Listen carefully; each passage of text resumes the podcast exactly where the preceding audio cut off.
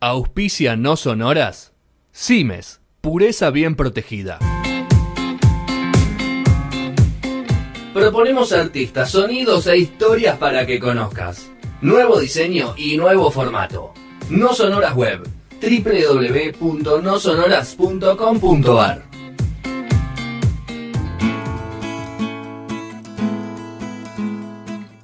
Bueno, acá estamos un nuevo bonus track de No Sonoras, una nueva eh, tarde de política internacional eh, con el señor Juan Manuel Pucha, Leli, lo, lo, tengo ahí resumido, pero su apellido es Pucharelli, así que Juan, primero te saludo, ¿cómo estás? Buenas tardes, ¿todo bien?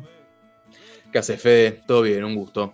Hoy vamos a tratar un tema actual, pero que tiene un trazado histórico. Y nos subimos un barquito, no sé si te gustan más los barcos o los aviones o un auto, pero lo podemos hacer de las tres formas. Y cruzamos un puente o cruzamos un río o cruzamos eh, una frontera y estamos ahí eh, en, el paisito, en Uruguay, con todo lo que viene pasando y este referéndum tan famoso al, cual lo llaman en algunos lados una proeza histórica de, la población del, pueblo uruguayo eh, en contra de esta LUC tan famosa que, los, la familia a la calle estaba tan, la quiere tanto, ¿no? O está tan emparentada con. Así es, así es. Están pasando cosas importantes en la política de Uruguay, del otro lado del charco. Eh, si te parece, arrancamos con un breve eh, marco para entender la actualidad de lo que está pasando en Uruguay. En eh, noviembre de 2019, el Frente Amplio, luego de casi 15 años de gobierno entre Tabaré Vázquez, Pepe Mujica y Tabaré nuevamente, fue derrotado en un balotaje electoral muy ajustado contra la oposición conservadora del momento, llamada Coalición Multicolor, que agrupa desde la centroderecha hasta la, hasta la ultraderecha y que llegó al gobierno de la mano de su candidato Luis Lacalle Pou, hijo del expresidente de Uruguay, Luis Alberto Lacalle. Lacalle Pou asume muy pocos días antes de que se declare la pandemia eh, por parte de la OMS, es un dato importante a tener en cuenta, y cuando asume, una de sus primeras acciones es mandar al Congreso una ley que ella venía eh, proponiendo desde antes incluso de ser electo presidente. Dicho de otra manera, venía haciendo campaña con esta ley. Eh, obviamente cuando gana eh, va a fondo. La ley se llama Ley de Urgente Consideración, LUC por su sigla. Es la ley 19.889 y como dijimos es la principal bandera del gobierno actual de Uruguay. Primero se la envió a la Cámara de Representantes, fue aprobada y después aprobada en el Senado en julio de 2020, al poco tiempo de, asumir el gobierno nuevo. Para entender un poco mejor, Juan, ahí te, interrumpo un segundo, para entender un poco mejor eh, lo que es eh, la Cámara de la Representante, cómo estaba representado el Frente Amplio y, cómo, cómo, estaba conformado. ¿Tenía la mayoría? ¿No tenía la mayoría? El Frente Amplio tenía la, primera minoría, digamos, porque ganó en la primera vuelta de 2019, pero perdió justamente en el balotaje, como decíamos, porque se unieron los distintos partidos de la coalición. Y fue la verdad fue una coalición eh, exclusivamente creada para ganarle al Frente Amplio. De hecho, el nombre multicolor es justamente eso hay varios colores que tienen un denominador común, que es la gana de sacar la Frente Amplio. Cosa que lograron por muy, eh, te diría por decimales, eh, y después de 15 años de gobierno del Frente Amplio, lo cual es, todo un dato, ¿no? Que casi la mitad de la población quería seguir por el rumbo anterior. Pero bueno, ganó la calle Pou, eh, que no tiene, como decíamos, fortaleza en, en, el Congreso su partido, que es el Partido Nacional, el histórico Partido Nacional, pero que sumando los votos de los demás partidos de la coalición llegó a aprobar esta ley. ¿Qué pasa? Cuando se aprueba en el Senado, en julio de 2020, parecía que el gobierno se encaminaba a un verdadero eh, triunfo político duradero y que la oposición iba a quedar en retirada y muy debilitada tanto por la derrota electoral como por no haber podido frenar esta esta ley, que es una mega ley, no es una ley más, sino es una mega ley o ley omnibus también se le dice, que tiene más de 500 artículos y que fue criticada mucho por la oposición, básicamente por dos cuestiones. Por un lado, porque no contempla ninguna cuestión relacionada con la pandemia.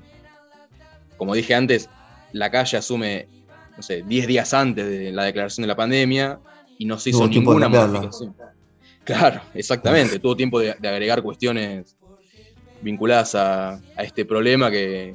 Pero la tenían ya cerradita. Se ve que la coalición esa la tenía ya cerradita y no, no quería saber nada con ningún cambio. Veo que la tenía de, como dijiste vos, Logan de campaña, entró, o sea, directamente estaban como cegados, dicen, como los caballos, ¿no? Encentramos y metemos la ley y después gobernamos. Exactamente, además fíjate el nombre, ley de urgente consideración y no contempla lo más urgente que vivió no solo Uruguay, el mundo entero. Pero bueno, para el gobierno era urgente, evidentemente. ¿Qué pasó?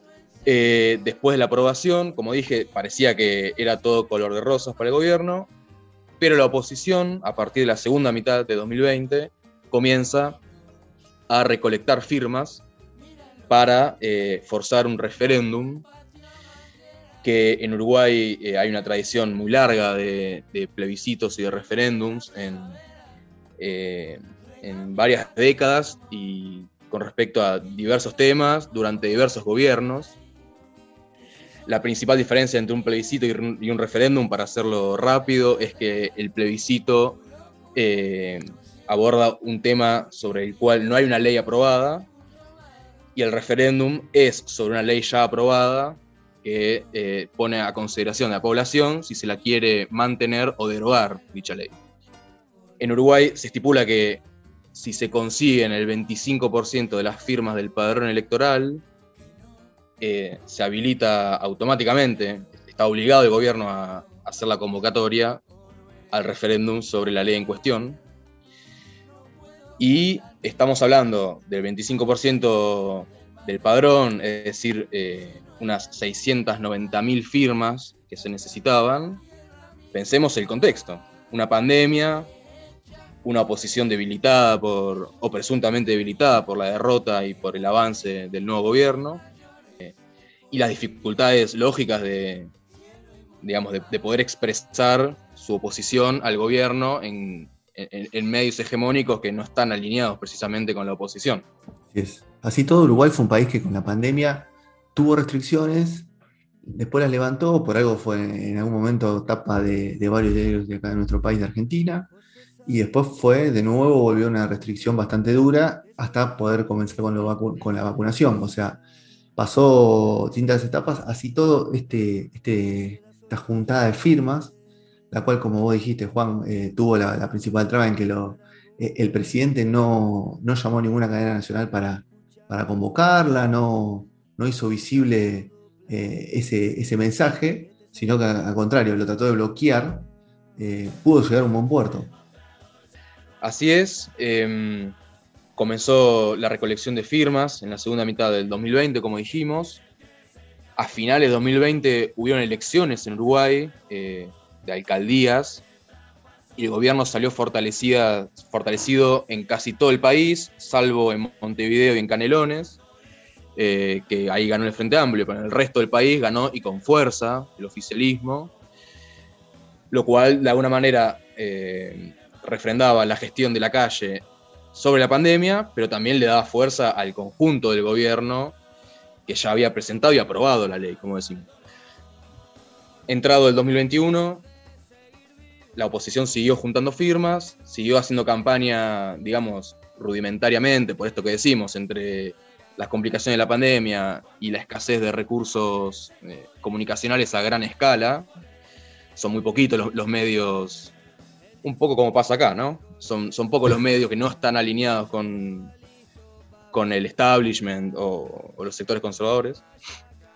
Pero hacia principios de julio de este año, de 2021, ya se, percibía en el ambiente la posibilidad de una hazaña, la posibilidad de que se llegaran a, juntar las firmas necesarias y hasta había algún osado que decía que se podía superar por buen margen el piso necesario. eh, que es lo que efectivamente sucedió el 8 de julio de 2021.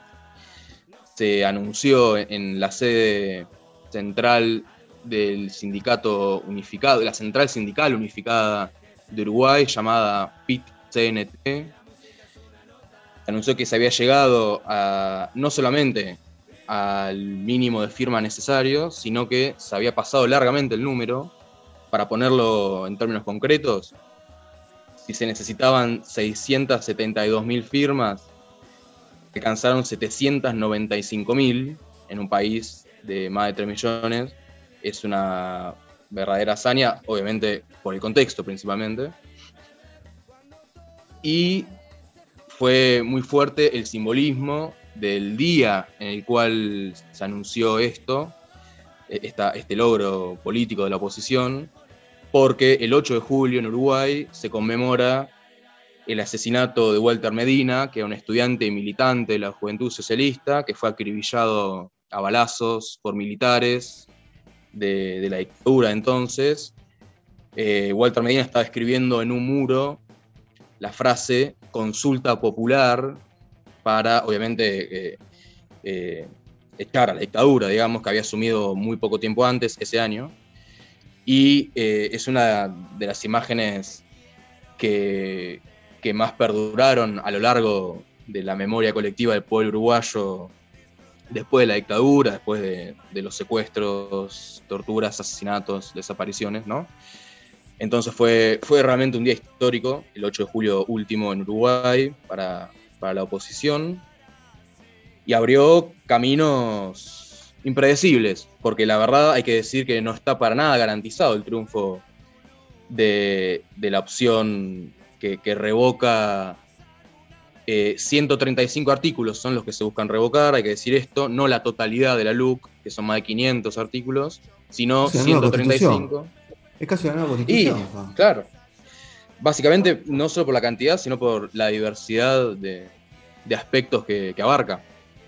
Eh, en, áreas como seguridad, economía, eh, derechos sociales, una serie de cuestiones amplias que, el gobierno quiso pasar con, con, el menor debate posible y en el medio de una tragedia humanitaria sin precedentes como el coronavirus como decimos, no está garantizado que, se vayan a derogar esos 135 artículos. De hecho, las últimas encuestas que aparecieron le dan una leve ventaja a la opción que, que mantendría los artículos, pero faltan por lo menos eh, seis meses, aproximadamente seis meses. Se estipula que se va a convocar la fecha para el primer trimestre de 2022. Hay gente que habla de marzo de 2022. O sea que tiempo hay. Si se, se pudo aprovechar el tiempo hasta acá para juntar firmas, el tiempo que queda de acá al referéndum se va a aprovechar para convencer a indecisos, por supuesto, ¿no? Eh, a ver, bueno. Eh, en Uruguay los gobiernos son de seis años, cuatro o seis años, esa es una duda que tengo. Sí, son de eh, cinco años. Son de cinco, años. O, sea, tendría dos años, el referéndum sería los dos años de, gobierno de, de, la calle Pou le quedarían, en el caso de que ganara, le quedarían tres años de un gobierno muy revitalizado, donde la toma de decisiones va a estar mucho mejor centralizada y donde sus, o sea, sus satélites eh, de poder van a estar mucho más cómodos para, para poder moverse. Y en el caso contrario, vas a tener un gobierno de tres años, bueno, lo que pasó en, Argentina hace muy poquito con, la, con, la primera, con las pasos legislativas, vas a tener un gobierno que va a tener que pegar un timonazo que va a tener, va a tener que dejar de apalancarse en una ley que ya la tenía casi metida y, reinventarse nuevamente al poder. O sea, de la manera que sea, va a haber, va a ser un cambio estructural para todo el, pueblo uruguayo y en algún momento puede llegar a, generar una crisis gubernamental bastante grande porque tenés lo que vos dijiste, tenés una coalición que pende de un hilo, porque si es la famosa bolsa de gatos donde entra uno de cada uno, eh, llega un momento que esa, bolsa de gato terminan peleándose entre ellos por, cualquier eh, chispazo, resquemor, eh, idea diferente. Así que es un panorama muy, muy, muy complejo para, políticamente para el Uruguay. me parece muy importante esto que, que marcás, porque efectivamente de lo que pase en el referéndum van a haber dos Uruguay distintos, se podría decir. Eh, si bien nadie habla de una eventual renuncia del presidente en caso de que pierda el referéndum, sí lo que decís vos es que se puede desembocar en una crisis política fuerte para el gobierno. Eh, y por el contrario, si pierde la oposición, bueno, sería realmente un golpe después de esta hazaña que comentábamos de haber alcanzado las firmas.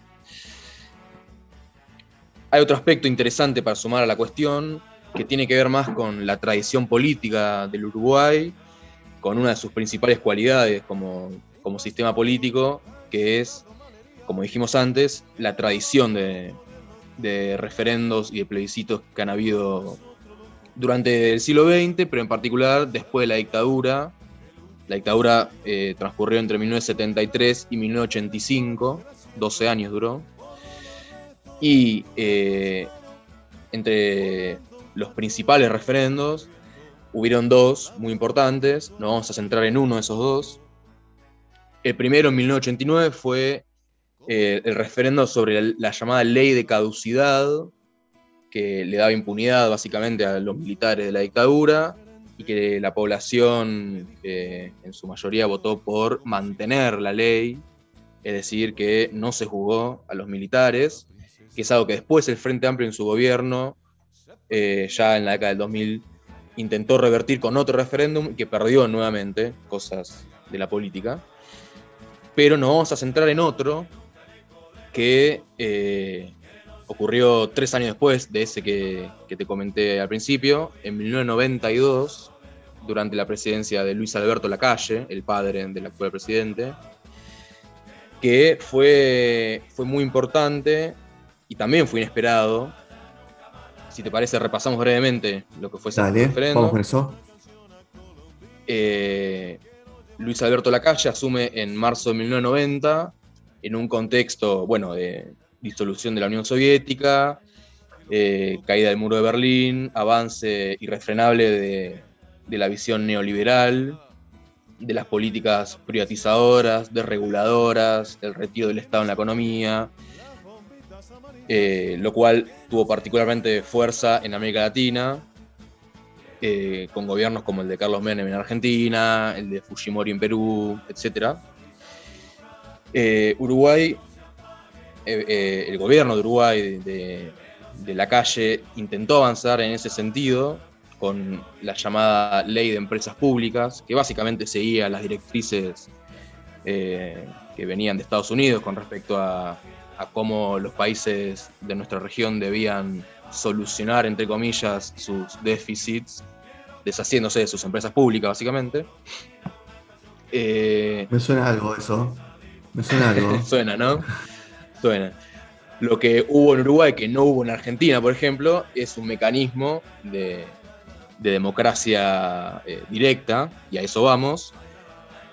Eh, cuando presenta eh, su proyecto, La Calle, al poco tiempo se juntan las firmas necesarias para el referéndum, de 25% de la firma del padrón de ese entonces, que era distinto al de hoy, obviamente.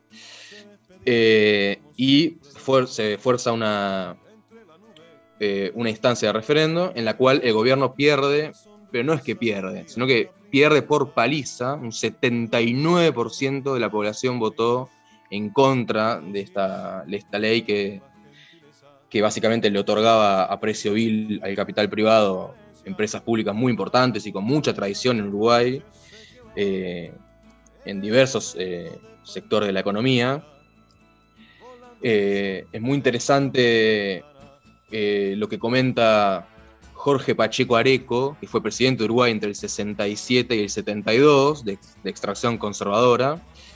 Cuando pierde el gobierno por semejante diferencia, dice lo siguiente. La argumentación esgrimida en contra de la ley supone una concepción estatista, desconfiada y hasta hostil del sector privado y de la inversión extranjera, cuyo fracaso está demostrado con la caída del socialismo real. Todo esto ya ha sido superado en el mundo entero. ¿Qué está diciendo, básicamente, Areco? Uruguay está haciendo eh, la excepción a la regla a nivel regional y mundial. Eh, y algo tiene que ver específicamente esta cualidad política que decimos eh, del Uruguay, de estos mecanismos de consulta directa que, están contemplados por la Constitución. No, es que hay que rosquear algo, ¿se entiende? La mm. Constitución contempla que si vos alcanzás X cantidad de firmas, se convoca necesariamente a un, referéndum. Es muy interesante eso y a la vez, eh, bueno, eh, acarrea tensiones con la democracia representativa liberal tradicional, ¿no? Eh, hay un interesante ensayo de Constanza Moreira, que es una filósofa, politóloga y, que fue senadora del Frente Amplio por, su partido Casa Grande. El ensayo se, llama Resistencia Política y Ciudadanía, plebiscitos y referendos en el Uruguay de los noventas. Básicamente lo que plantea ella en, este ensayo, que me parece muy interesante, es que eh, si bien a Uruguay se, lo consideró históricamente como una de las democracias más antiguas y estables de la región, con un bipartidismo muy consolidado entre el, Partido Nacional y el Partido Colorado, a principios de los 70, con la aparición del Frente Amplio, eh, se, genera lo que ella denomina el intruso del sistema político uruguayo.